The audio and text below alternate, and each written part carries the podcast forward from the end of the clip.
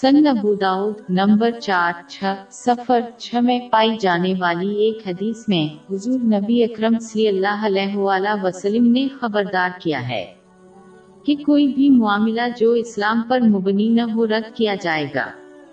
اگر مسلمان دنیاوی اور مذہبی دونوں معاملات میں کامیابی چاہتے ہیں تو انہیں قرآن کریم کی تعلیمات اور پیغمبر محمد صلی اللہ علیہ وسلم کی روایات پر سختی سے عمل کرنا چاہیے۔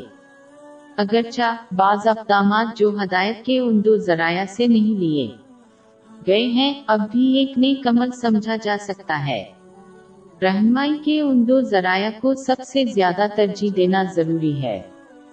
حقیقت میں ان چیزوں پر زیادہ عمل ہوتا ہے جو ان دو ذرائع سے نہیں لی جاتی ہیں۔ چاہے وہ نیک عمل ہو، وہ ہدایت کے ان دو ذرائع پر کم عمل کریں گے۔ ایک واضح مثال یہ ہے کہ کتنے مسلمانوں نے اپنی زندگی میں ثقافتی طریقوں کو اپنایا ہے، جس کی رہنمائی کے ان دو ذرائع میں کوئی بنیاد نہیں ہے۔ یہاں تک کہ اگر یہ ثقافتی طریقے گنا نہیں ہیں، انہوں نے مسلمانوں کو رہنمائی کے ان دو ذرائع پر سیکھنے اور عمل کرنے سے مشغول کر رکھا ہے، جیسا کہ وہ اپنے طرز عمل سے مطمئن محسوس کرتے ہیں۔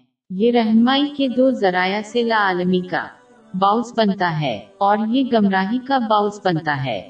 یہی وجہ ہے کہ ایک مسلمان کو ہدایت کے ان دو ذرائع پر سیکھنا اور ان پر عمل کرنا چاہیے، جسے رہنمائی کے رہنماؤں نے قائم کیا ہے۔